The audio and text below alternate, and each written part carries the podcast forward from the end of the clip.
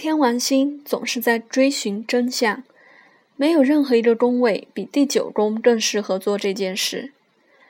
这是射手座的天生宫位。天王星落九宫的人不该遵循传统或正统的观点，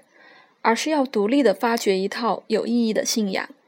或是一种规划生命的哲学系统。按照天王星的本色，这类人可能会为了发掘或尝试一些更广博、更具包容性的制度，而不断地摧毁自己创造的一切。这些人心目中的上帝往往与天王星有些类似，就像繁星密布的天空一样，辽阔无边，难以掌控。但在这之中，又会有一些法则指引着星体的移动，而且必然有一个整体性的制度存在。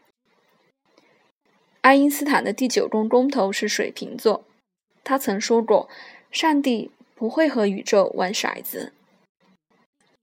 天王星在此如果有困难相位，他们在人生的某些阶段就可能会去追随一些怪异或狂热的教派。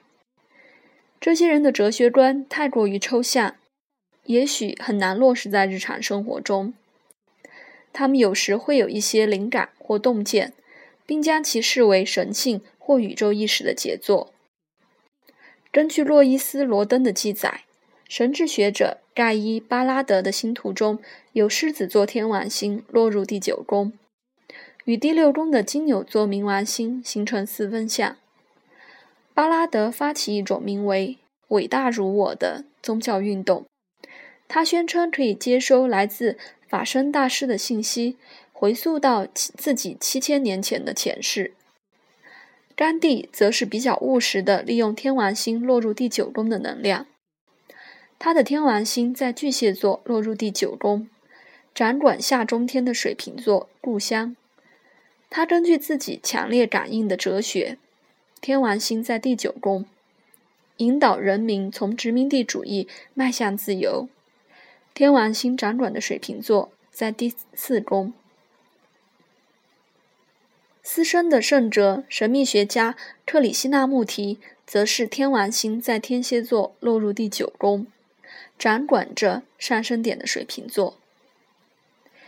有趣的是，他主张人们应该靠自己找到实相。第九宫的天王星掌管第一宫的自我，而不是追随任何特定的导师或教派的教诲。天王星在第九宫的人通常会抱持着先进的教育观点，可能会去追寻一种传统学术体系之外的教育方式，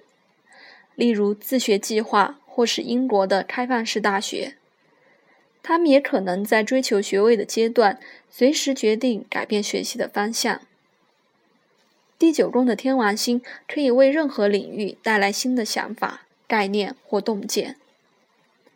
他们往往会在旅途中经历一些不寻常或意料之外的事情，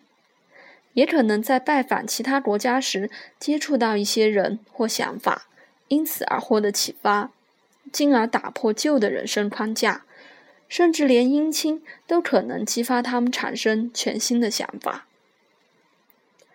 天王星在此的相位，如果不是过度的不利，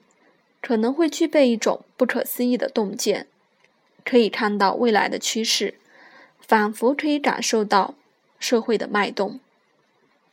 科幻小说作家儒勒·凡尔纳的故事中常有未来的情节，他的摩羯座天王星就落在第九宫。